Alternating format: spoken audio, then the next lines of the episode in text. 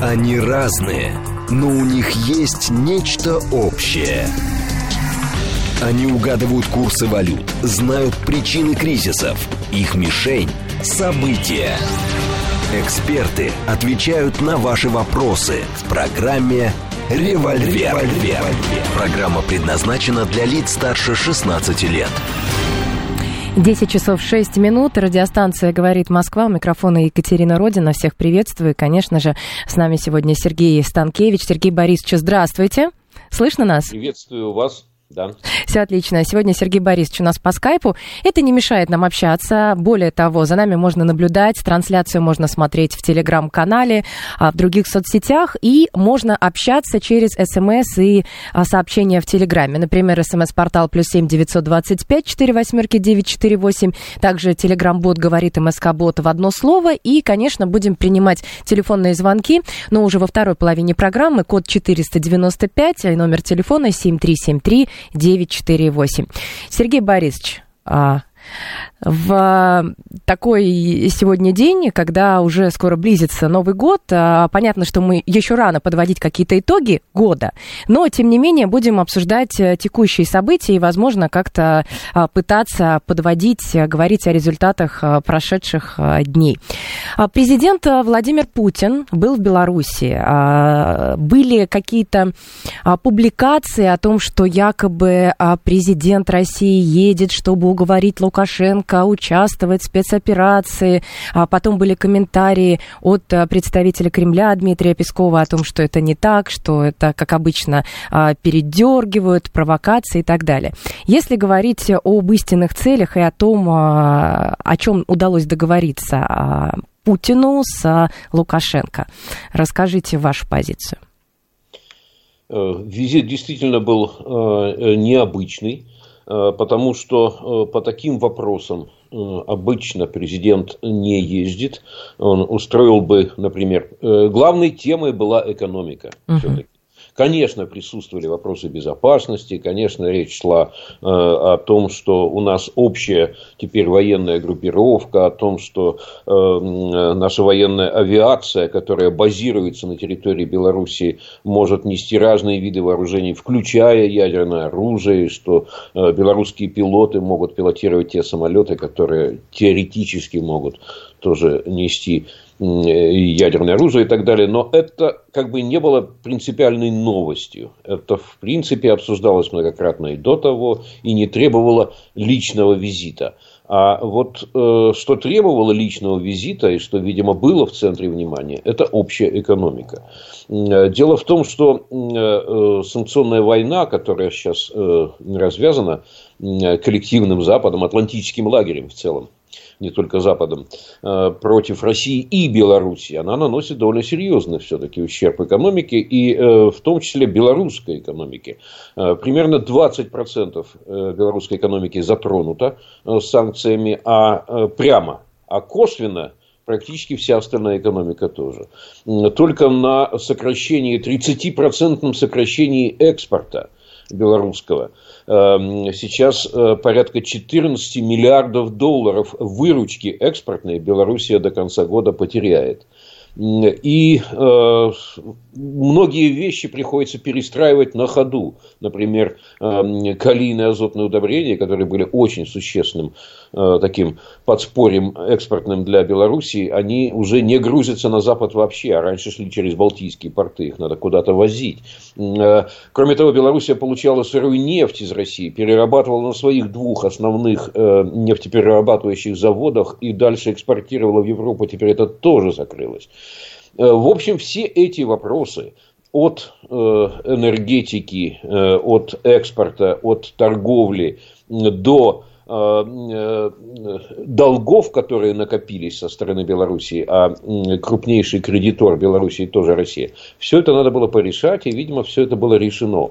Потому что Э, сообщения пришли о реструктуризации накопленных долгов, о возможности для Беларуси заимствовать теперь в рублях и даже размещать э, облигационные займы в рублях, чего раньше не было. Ну и э, самое это главное, формируется единый рынок энергетический, то есть рынок газа, нефти и нефтепродуктов, российско-белорусский, не будет теперь преград, и, может быть, сбудется э, давняя мечта Александра Григорьевича Лукашенко увидеть э, цену на газ в его родном Могилеве такой же, э, какая в соседнем Смоленске. Вот он все э, упоминал о том, что это его мечта, и эта мечта приблизилась. И, скорее всего, в 23 году, наступающем, вы начали с Нового года, э, такой подарок состоится, э, потому что э, вместо фиксированной цены в долларах, а сейчас э, Белоруссия получает, э, платит, точнее, за российский газ 128 э, с половиной доллара за тысячу кубометров – а вот теперь эта цена, видимо, будет уже в рублях, естественно, такой же, как на территории России, а сейчас она 86-87 примерно долларов за тысячу кубов. То есть это будет достаточно существенная уступка со стороны России, и это будет э, такой стимул к белорусским предприятиям э, работать энергичнее. А работать они, я надеюсь, будут в том числе и на то, чтобы производить те необходимые России товары, которых Россия лишилась из-за ограничений. В общем, э, экономика вперед идет. Надеюсь, за ней будет поспешать и политика в виде ускоренного формирования союзного государства. А вот, кстати, России, Сергей Борисович, Андрей Грибанов пишет, как вы оцениваете вероятность того, что обсуждался вопрос создания союзного государства с единой валютой – рубль. Э, ну, единая валюта обсуждалась у нас давно тоже, где-то примерно с 2006-2007 э, года. Каждый год эта тема всплывает, потом уходит. Э, существуют встречные условия со стороны Беларуси, дескать, если мы переходим на единую валюту, то давайте мы два эмиссионных центра, причем равных по значению – ну, так не бывает, дорогие друзья, и э, даже в том же Евросоюзе, э, в еврозоне, где, вы знаете, там 19 уже государств входят в еврозону, там, когда переходили на евро, эмиссионные возможности, эмиссионные квоты делились пропорционально валовому внутреннему продукту размером экономики, извините меня, все-таки делились эти самые эмиссионные квоты, и идти 50 на 50 при очевидной разнице в размерах экономик наших, ну, э, невозможно просто. Так что общая валюта пока откладывается, хотя в расчетах мы все равно будем практиковать э, российский рубль в основном. И тот факт, что э, теперь вся энергетика переходит на э, рубль, и заимствования переходят на рубль со стороны э, Беларуси, это приближает нас к решению этой давней проблемы. Конечно, надо переходить, я согласен с нашим зрителям, на единую валюту. Это существенно упростит жизнь э, нашим, как говорится, субъектам хозяйствования. Алекс, наш слушатель, пишет, что бензин подешевеет, наверное. Ну, то есть, если бы не санкции, а, а кстати, Беларуси... вот он да. иронизирует, минуточку, а он иронизирует этот Алекс, дескать, ну вот, а бензин подорожает. А, дорогие друзья, вы знаете, вот э, та самая, мы продолжаем поставлять нефть, да, на Новополоцкий и Мозырский НПЗ на территории Белоруссии. И вот раньше они перерабатывали нашу нефть и продавали ее дальше в Европу, э, в Балтийские страны в основном, э, или на Украину. А теперь-то они этого не делают. А куда идет теперь этот самый бензин, бензины, производимые двумя НПЗ мощнейшими. А теперь они развернулись в сторону России, они теперь у нас будут.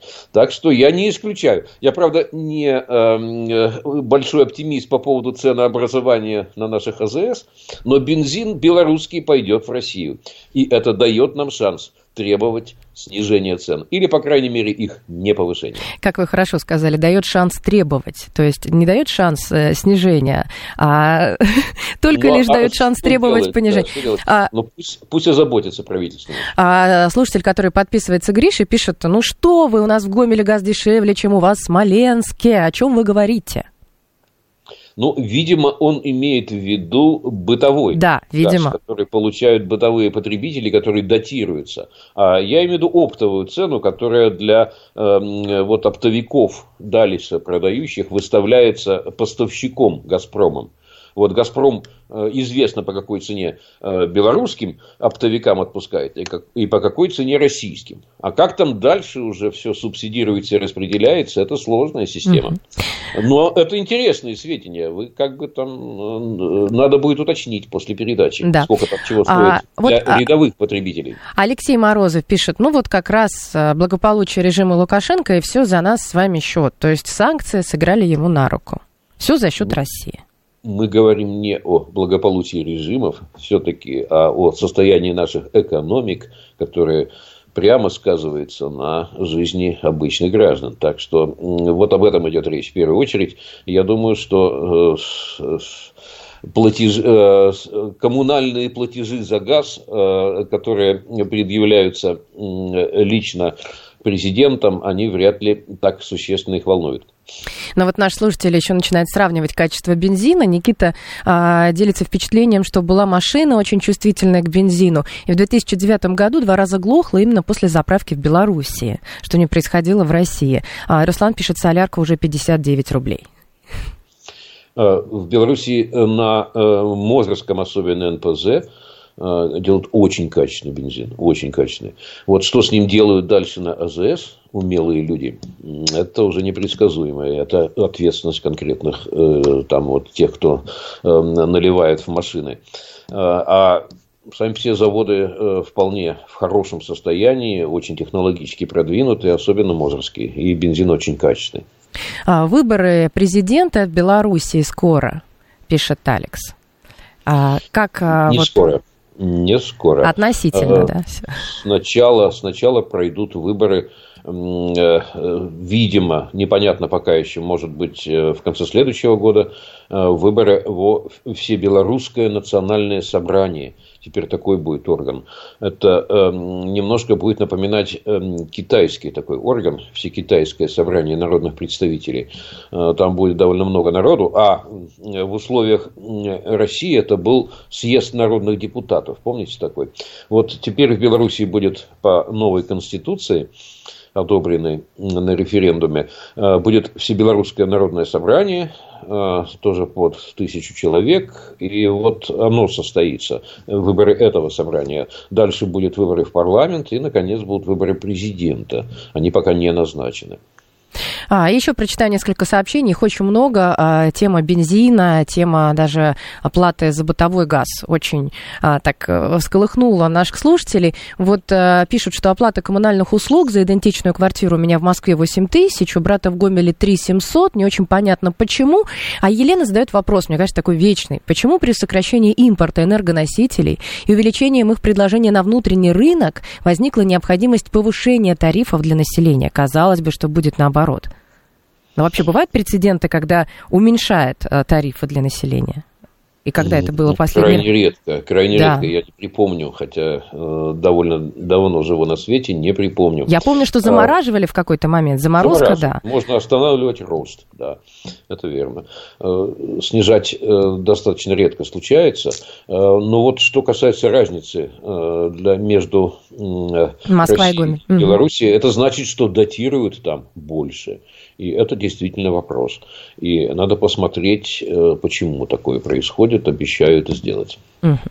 Ну что, а, про один визит мы с вами поговорили, а, и теперь э, предлагаю перейти к другому визиту, потому что у нас сегодня вот мы сосредоточились э, на политических темах. Владимир Зеленский в США. А, зачем он э, туда срочно полетел, о чем договариваться? Естественно, мы видим по новостной сводке, что это разговоры о поставках оружия, об оказании помощи со стороны Соединенных Штатов. Зеленский говорит, что уже там сколько, 300 дней а, находится а, украинский народ в таких условиях, а, при которых нужно, конечно, помогать. И самый главный вопрос – это пережить предстоящую зиму. Так вот, результаты такого визита, то, что мы слышим из СМИ, какие выводы позволяют нам сделать? Ну, сам по себе визит вообще абсолютно э, детективный, э, захватывает дух интрига. Вот, э, давайте я вам просто опишу, как это происходило. 11 декабря э, возникла идея этого визита, то есть совсем недавно.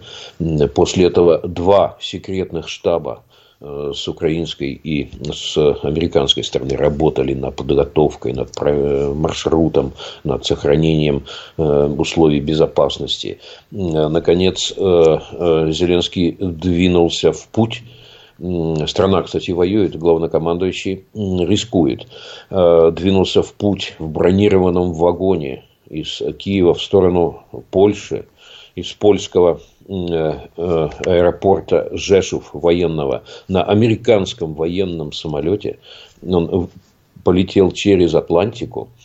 Там приземление в Канаде сначала, в Ньюфаундленде. Э, и оттуда в Вашингтон на авиабазу Эндрюс американскую, где его уже встречали. Дальше таким вот э, галопом по согласованному сценарию очень э, поспешно, потому что все надо было уложить, ну, по сути, в один день. Значит, э, встреча на лужайке Белого дома с президентом Байденом, потом с ним беседа глазу, с глазу на глаз, а в это время спешно собирали полный состав американского конгресса, обеих палат. У них последние дни работы, э, вот, и их надо буквально было находить, отрывать, но вот Нэнси Пелоси, уходящий спикер Палаты представителей, нам известная, она их лично обзванивала, срочно собирала и Зеленский должен был выступить и выступил перед вот этой самой, э, перед обеими палатами Конгресса. Правда, не в полном составе, но сколько собрали, столько собрали. Выступал по-английски, э, видимо, готовился в самолете три минуты. Э, и затем ему, естественно, как вводится, стоя аплодировали – Потом совместная была пресс-конференция, тоже не очень продолжительная, Зеленского и Байдена, и он отправился аналогичным, видимо, маршрутом или каким-то иным обратно. Вот зачем это было? Это все было сделано в стилистике спецоперации под страшной секретностью, э, с различными мерами безопасности. Хотя утаить э, вот в последний момент э, ничего оказалось невозможным. И многие по сайту Flight Radar наблюдали за движением его самолета. Смысл какой во всем этом? Дело в том, что завтра последний день, когда американский конгресс может проголосовать за законопроект, утверждающий расходы на государство американское э, в размере 1,7 триллиона долларов. Это огромный законопроект. И уже его хотели остановить, этот законопроект, республиканцы. Почему? Потому что они считают, что там неправильно многое сделано. Но в него туда внутрь встроен отдельный раздел, где 45 миллиардов долларов предусмотрено на все виды помощи Украине. Э, имеется в виду помощь и оружием, в том числе дорогостоящим, и деньгами. Это такое золотое яйцо, которое вот внутри этой утки э, э, большого законопроекта. Его последний день, когда можно в этом составе Конгресса утвердить, это завтра. Э, и э, идея это была какая? Тут выгода взаимная у демократов, которые э, проиграли выборы в Палату представителей и отдают под контроль Палату представителей республиканцам, э, крайне важно сейчас принять этот э, закон, потому что если он уходит на следующий год, то там республиканцы, взяв под свой контроль Палату представителей, смогут много чего поменять. Они могут это сделать. А у Зеленского, естественно, интерес, чтобы вот это золотое яйцо внутри утки, чтобы оно тоже прошло вместе с ней. Э, ну, поэтому ему сказали, прилетай, будешь выступать таким крайне важным эмоциональным лоббистом э, чтобы э, даже противники законопроекта, потрясенные тем, что ты скажешь, все-таки проголосовали. Ну, в общем, это и прошло. Удалось. Я так полагаю, что завтра, скорее всего, голосование состоится, и, скорее всего, эта операция сработает. Важно, что сказал при этом Зеленский. Значит, он сказал следующее, а там его уговаривали что-то сказать по поводу дипломатического урегулирования конфликта. Он сказал, что готов на переговоры, готов э, к справедливому миру, но для него справедливый мир – это мир без каких-либо компромиссов. Вот только так, как мы напишем, э, вот, то есть никаких э, уступок по территориям, никаких уступок по суверенитету, а суверенитет это значит право на вступление в НАТО, никаких уступок, никаких компромиссов, вот это для него справедливый мир. Значит, и более того, когда он обращался к законодателям, которые должны голосовать за огромные деньги, 45 миллиардов долларов, он сказал, что ваши деньги – это не благотворительность. Это ваша почти, он не сказал слово обязанность, но это ваши инвестиции. Это ваши инвестиции в самих себя, потому что мы здесь за вас бьемся. Вот, то есть не думайте, что это как бы вот жест доброй воли, и не вздумайте э, как-то уклоняться от инвестиций. Ну и попросил больше, э, фраза такая, мем появилась, э, нам нужно больше патриотов, сказал он. А, тут такая двусмысленность. Патриоты – это, кроме всего прочего, еще и э, э, такая система Оружие. ПВО-ПРО, угу. противовоздушной обороны, Патриот американский. Вот, говорит, нам нужно больше этих самых патриотов. Но это а, такая э, заготовка Игра двусмысленная. Ну, то есть, наверняка. Такая, да. Видимо, сознательная такая была шутка, да. Вот. К, к чему это приведет? Э, закон, скорее всего, примут. Э, патриоты поедут. Правда, я думаю, что в ограниченном количестве все-таки. И учить американцы пообещали пользоваться этими патриотами где-то месяцев шесть. Э, посмотрим, как на практике. Но самое-то главное следующее. Все-таки республиканцы, которые, скорее всего, закон э, утвердят, они намерены провести аудит. Там есть такая замечательная дама, э, МТГ, Марджори Тейлор Грин – в Палате представителей, э, она возглавляет э, всех республиканцев, недовольных тем, как оказывается помощь Украине. Недовольных тем, что э, бесконтрольно осуществляется, что деньги непонятно как тратятся, что отчетов не видно. И они намерены сразу же, как только республиканцы возьмут контроль над Палатой представителей, тут же учредить специальные комиссии, начать аудит осуществленных до сих пор программ помощи да. и все проверить и там наверняка будут претензии. Сергей Борисович. И могут быть коррективы. Ну вот я смотрю на агентство информационное, вижу а, то, о чем вы говорите. В Пентагоне проверяют поставки вооружения Украине на предмет мошенничества. Пока это только пишет газета Military Times, но со ссылкой на источники. И а, уже реакция от Косачева последовала. Россия может рассматривать поставку Киеву Patriot как вовлечение США в конфликт. Насколько серьезные а, эти высказывания? Насколько а, они вовлекут, потом последствия повлекут, если действительно США поставят Патриот, а это будет? Ну, сенатор Косачев э, знает, о чем говорить, он человек опытный. Э, видимо, имеется в виду здесь что? Э, дальность действия систем Patriot, она существенно больше, чем то, что до сих пор поставлялось в Украину. И они могут заглядывать, эти самые патриоты, если их ближе к границам разместить с Россией, они могут заглядывать ну, в глубину на территорию России на несколько сот километров. Значит, что это говорит? Это говорит, что если э, какие-то наши самолеты будут там мимо пролетать, находясь на, на, над российской территорией, они потенциально могут быть э, под прицелом этих самых американских патриотов. Э, их можно попытаться сбить над территорией России.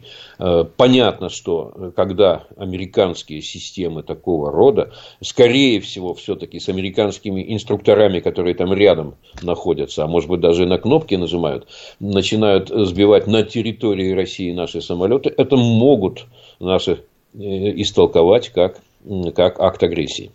А, Сергей Станкевич, политолог, а, в эфире радиостанции «Говорит Москва». Это программа «Револьвер». А, смотрите, наши слушатели очень догадливые. Они спрашивают, а вы будете обсуждать визит Медведева в Китай? Конечно, будем, но уже да. после перерыва впереди информационный выпуск, реклама и продолжим говорить о главном.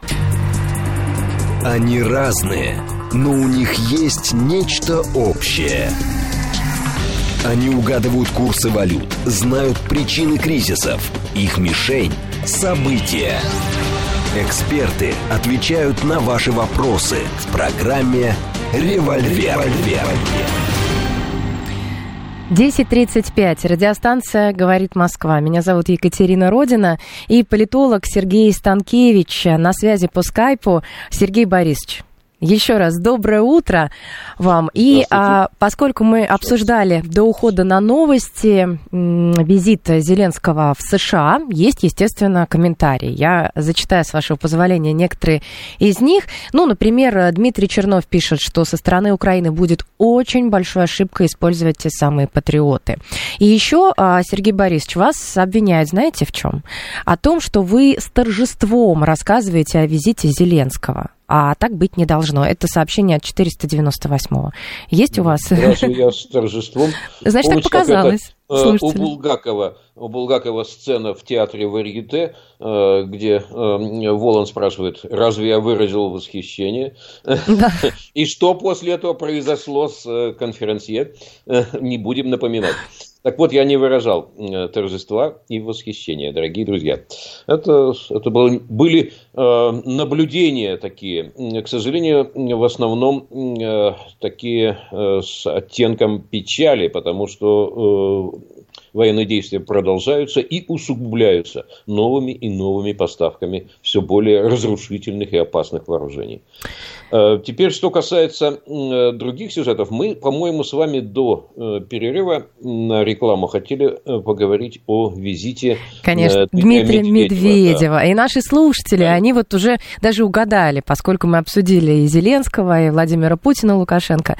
Теперь Дмитрий Медведев в Китай. Тоже обычная, необычная поездка. Говорят, какое-то послание передал от Владимира Путина китайскому лидеру. Э, действительно, вот такой сезон э, предрождественских, предновогодних визитов, он э, был украшен еще одним событием. Дмитрий Медведев, бывший президент России, ныне работающий в Совете Безопасности, отправился тоже внезапно тоже без предварительного анонса какого-то в Китай – но э, перемещался он не так драматично, как президент Украины. Э, и, конечно, у него тоже было как минимум э, две задачи как я это понимаю, потому что публично никаких заявлений на эту тему не прозвучало, и пресс-конференции не было пока. Значит, две задачи. Во-первых, действительно тоже было о чем попросить, что предложить. Нам нужны поставки из Китая нужны поставки э, многих тех э, товаров и комплектующих, которых мы лишились из-за санкций. Одна из э, очень серьезных надобностей – это эм, микроэлектроника. Нас отсекли достаточно жестко, не все мы можем сами производить. Раньше многое заказывали по своей архитектуре заказывали на Тайване. Тайвань перестал с нами работать. В сфере микроэлектроники прервал контракты. И э, нужны поставки микроэлектроники и для мирной техники всевозможной, и для, э, возможно, и не только мирной. Э, и, э, судя по всему, э, эти поставки пойдут. Они, собственно, шли и раньше э, в не тех масштабах, которые нужны, а теперь, видимо, пойдут более серьезно, потому что Китай, сам пострадавший от санкций, сам отсеченный Вашингтоном от э, самых передовых топовых технологий в микроэлектронике, он все-таки начал производить, э, э, хоть и на поколение э, назад, но очень серьезную микроэлектронику у себя, увеличивает в разы объемы ее производства, и я думаю, что часть этого объема достанется России. Да, но США ну, тоже того... хотели с Китаем сближаться. Китай как между двух Это желание остается, но вы уж определитесь, э, дорогие друзья, нельзя хотеть сближаться и одновременно увеличивать э, э, санкционный гнет такой над Китаем. Вот эти вещи несовместимы. И что еще существенно, на мой взгляд, в ходе визита Медведева в Китай, кроме того, что нужно по некоторым товарам деликатным договориться и по увеличению экономической э, составляющей в наших отношениях тоже договориться, нужно еще, видимо, было согласовать какие-то действия. Вот какие действия, это интересно. Я не исключаю, что э, какие-то новые действия со стороны России в международном плане мы увидим в ближайшее время, и о которых нужно было Китай предупредить по-союзнически, чтобы они выразили, подготовились, выразили свое отношение и, может быть, даже сказали, что да, мы понимаем, мы с пониманием относимся к этим вашим шагам. А, вот какие шаги? Э, тайна великая пока что, но мы увидим. Я могу предположить, ну, что, пред... может да, быть, предположите, что какие-то инициативы прозвучат со стороны России э, в дипломатической сфере, а может быть и какой-то интересный поворот, связанный э, с очень серьезной, очень деликатной сферой. Сейчас такую рискованную штуку я предположу, хотя ожидаю ее давно. Я не исключаю, что э, Россия пойдет на э, какие-то испытания э, ядерного оружия. Они не проводились очень давно, очень давно. Вот, хотя нет никаких запретов, мы пока не вошли полностью в режим всеобъемлющего запрещения испытаний ядерного оружия. Э, хотя соответствующий договор подписан, но э, введен, не введен в действие окончательно. Так вот, э, может быть, какие-то испытания, проверяющие состояние нашего ядерного арсенала, все-таки состоятся где-нибудь на северных полигонах, и здесь не исключаю, нужно было проинформировать заранее нашего близкого союзника о таких шагах. Эм, я не буду удивлен, если что-то подобное мы увидим. Это предположение а, от да, Сергея Станкевича. предположение, да. на чем не основанное. А, Сергей Борис, еще вот Андрей задает вопрос, ведь закупки из Китая будут очень дорогими, длинное логистическое плечо, будет ли это выгодно вообще? И второй вопрос, как вы оцениваете шансы заключения рождественского перемирия с 24 декабря по 8 января? Ох, так, ну, во-первых, по логистике она не такая сложная. У нас огромная да, сухопутная граница, тем более не так давно, э, по-моему, э, полтора где-то месяца назад эм, э, уже э, железнодорожные Э, связи у нас усилились через сухопутную границу. Раньше там были мосты в основном автомобильные, а сейчас железнодорожные э, колеи заработали. И э, я думаю, что не будет это очень дорого. Хотя вы правы в том смысле, что очень в разы надо наращивать возможности перемещения, сухопутного перемещения товаров через российско-китайскую границу. Здесь надо двигаться быстрее гораздо, в том числе реконструировать наши замечательные железные дороги, дороги жизни. Это Транссиб и БАМ. А, что касается Перемирие. рождественского перемирия, да, очень хотелось бы. Это моя просто, можно сказать, заветная мечта меня как э, миротворца и христианского пацифиста.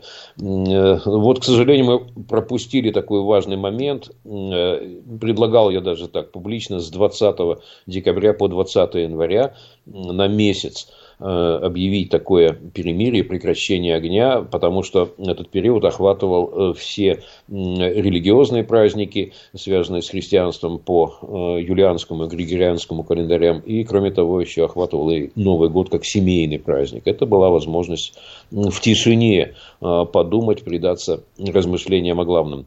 Но прошла эта граница уже по времени, ну, может быть, перед хотя бы не на месяц, а недели на две, Э, что-то такое удастся провозгласить. Э, но я не вижу инициаторов. Э, мои возможности в этом смысле, мягко говоря, ограничены. А вот политические лидеры на эту тему пока ничего не предложили публично. И я об этом сожалею. А, я предлагаю сейчас а, принимать звонки от наших слушателей, тем более вопросов очень много, видно это по сообщениям а, телеграм-чата, смс. СМС, кстати, продолжать отправлять, плюс семь девятьсот двадцать пять четыре восьмерки девять четыре восемь. В прямой эфир можно позвонить прямо сейчас, задать вопрос. Восемь четыреста девяносто пять семь три семь три девять четыре восемь. Телефон прямого эфира. Так, ну что, выбираю сейчас. Здравствуйте, как вас зовут? Не получилось. Семь три семь три девять четыре восемь. Телефон прямого эфира. Можно вообще вопросы по тем темам, которые мы обсуждали в течение часа. Это и визит Владимира Путина в Белоруссию, и Зеленского в США.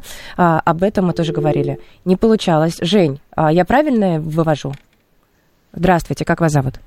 Здравствуйте, Ростислав. Да, я Ростислав. ведущий и, и ведущую, и гости с наступающим, во-первых. Спасибо, вот вас также. К Украине, если вернуться к Украине, у меня да. есть стратегический вопрос.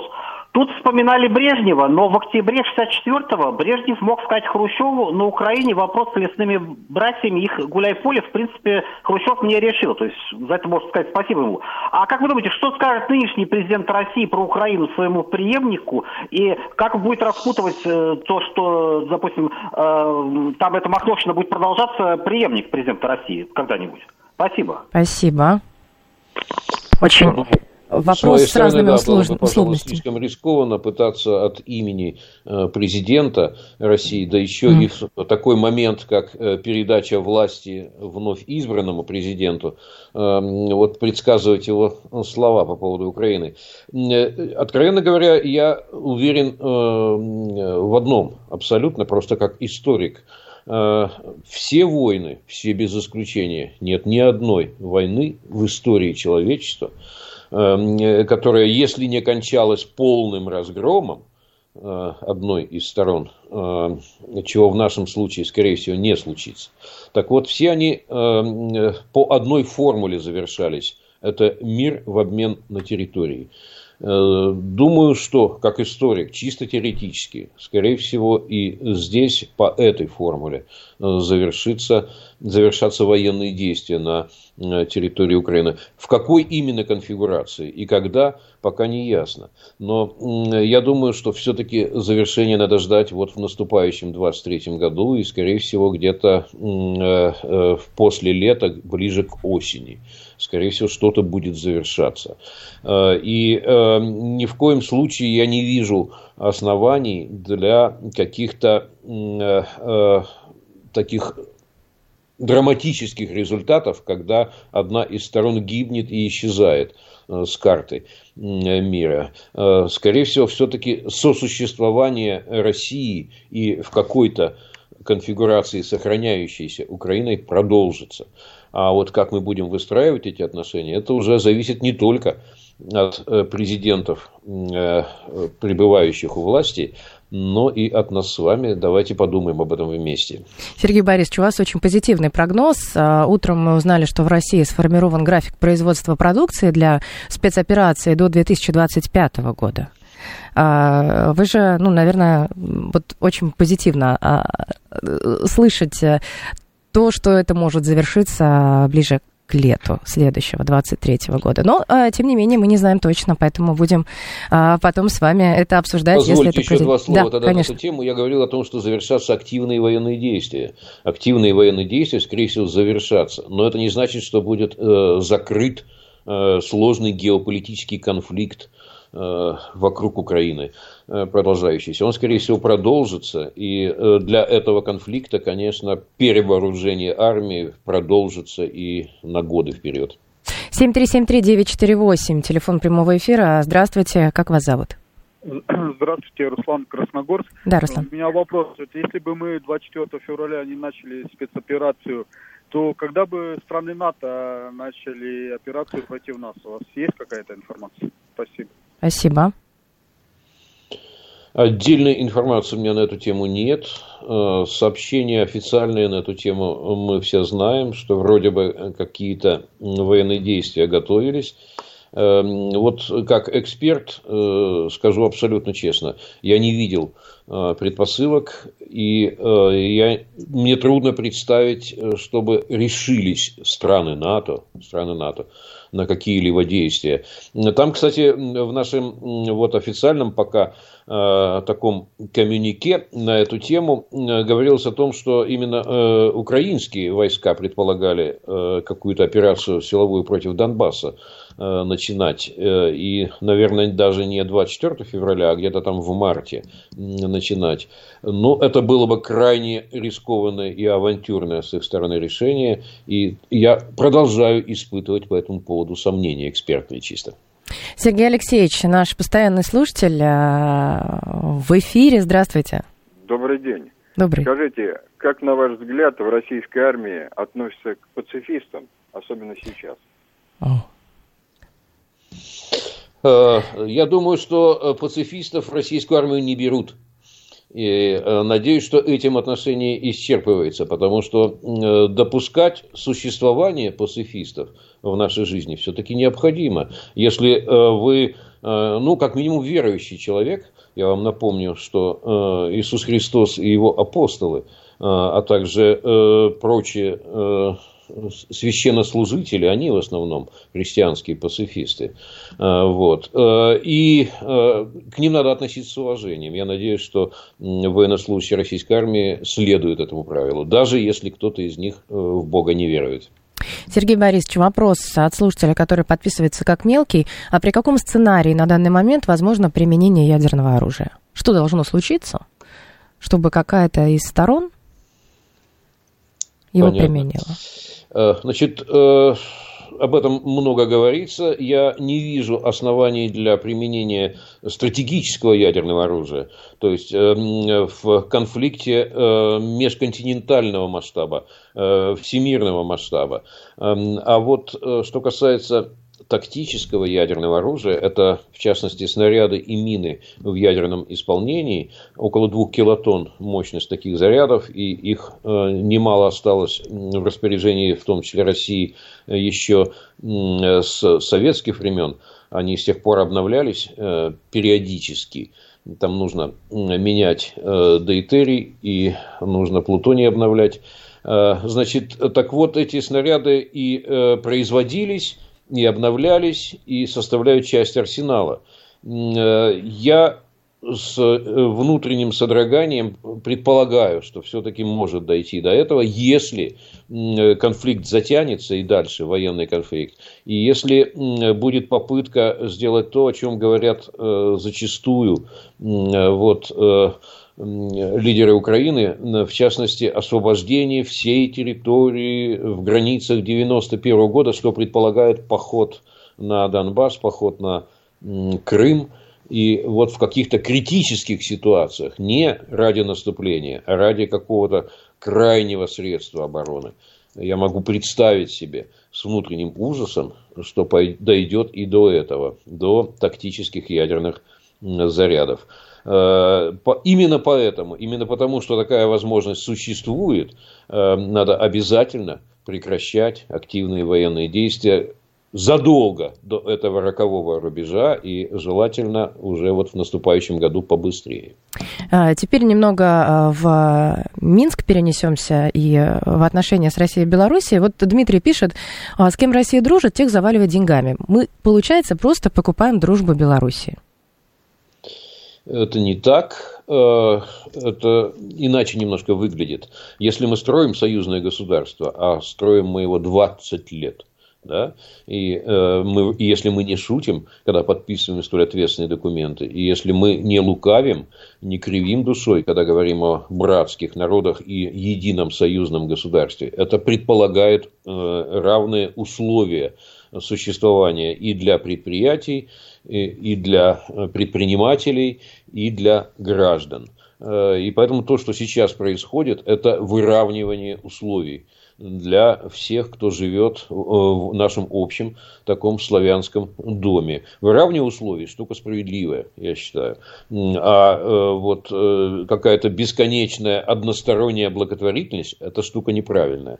Да, действительно, были некоторые жесты, э, э, некоторые займы, э, в основном идущие, естественно, с российской стороны в сторону белорусскую. Есть накопленный долг, но по нему, кстати, долг обслуживается.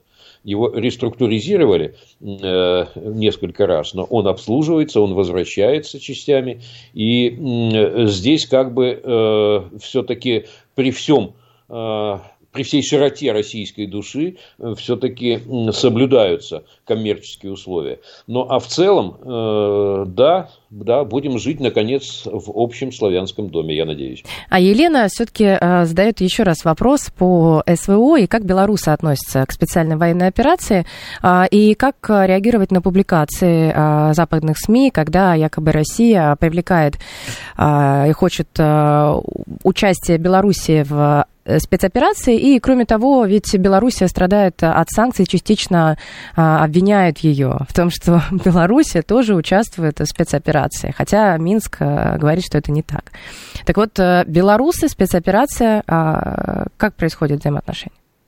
Ну, на самом деле страдают от санкций белорусы не э, в связи э, со спецоперацией, с 2020 года, после того, как там состоялись э, президентские выборы, и после э, были такие драматические достаточно события, как мы помним, вот с этого момента, э, собственно, санкционная эта спираль начала раскручиваться в отношении Белоруссии. Да, кое-что добавлялось с тех пор, но основная эта часть тогда еще была введена. Что касается отношения белорусов к спецоперации, не берусь за них говорить может быть, кто-то у вас будет в эфире, представляющий Белоруссию, выскажется, было бы неправильно с моей стороны замещать их. А вот э, что касается перспективы участия, нет никаких э, видимых перспектив того, что белорусские вооруженные силы э, напрямую включатся в эту операцию, хотя территория Белоруссии российскими войсками используется особенно активно для э, вот, проведения э, боевых тренировок и слаживания вот тех самых новобранцев, мобилизованных, которые в последнее время были призваны. Они тренируются на э, белорусских полигонах достаточно активно, и Белоруссия стала таким большим учебным лагерем. Э, э, вот эти белорусские вооруженные силы стали школой для наших новобранцев армейских. Но это же тоже участие своеобразное. Спецоперация, это разве нет? косвенное участие, это не прямое участие, да. А, и вот э, еще один вопрос по поводу того, есть ли информация, а, добровольцы из каких стран воюют на стороне России. А, понятно, что мы говорим, что наемники со стороны Украины, сколько их, и каждый день приходит сообщение о том, что уничтожена база наемников в определенном месте. Можно ли говорить, что со стороны России тоже есть наемники других стран? Э, не знаю здесь статистики подробной, не владею. Что касается э, России, видимо, какие-то добровольцы есть, сообщений на эту тему мало. Э, так, отголоски только. Что касается практики, принятой в отношении украинской армии, там по всему миру, я просто вижу их, работают такие центры рекрутинга, и они финансируются разными там структурами, в том числе и бизнес-структурами западными, э, с тем, чтобы э, по контракту нанимать э, бывших военнослужащих, заключать с ними контракт, допустим, там на, на год, на два года, на полгода, платить им деньги из этих фондов, чтобы они ехали и воевали. То есть их даже нанимает не украинское государство, а вот такого рода частные фонды, образовавшиеся там на Западе, э, которые э, этой работой заняты. И это, конечно, в общем-то, нарушает и международное право, и во многом право национальное этих государств, но на это закрываются глаза, и, конечно, эта практика ничего хорошего нам в будущем не сулит. Потому что эти люди, отвоевав в одном месте, потом поедут воевать в другое место. Ну и остается у нас буквально минута. Сергей Борисович, какой-то прогноз, а, что ждет нас а, в ближайшие дни Нового года? 2023, вот можем как-то предположить, какая будет политическая повестка? Просто по наитию, по чуть. Я, я уповаю все-таки на э, рождественское новогоднее перемирие, прекращение огня. Э, мне трудно представить себе рождественскую ночь под э, звуки канонады. Очень хочу этого и очень надеюсь на это. Но, с другой стороны, ведь вот эти праздники, они своеобразно усыпляют бдительность, и это возможность для противника нанести определенные удары. Смертный грех это будет э, для тех, кто в такого рода э, э, время будет планировать какие-то коварные удары. Не надо этим путем идти. Если мой голос кого-то может достичь в этот момент, я призываю в этот момент помнить о наших с вами десяти заповедях, по которым мы, я надеюсь, все живем. Спасибо огромное. А, я напомню, что в гостях а, был Сергей Станкевич, политолог. Сергей Борисович, а, спасибо. Услышимся, спасибо. я думаю, на этой радиоволне еще не раз. И вам хорошего продолжения дня. Вам также. До свидания. Всего самого доброго и нашим слушателям. До свидания.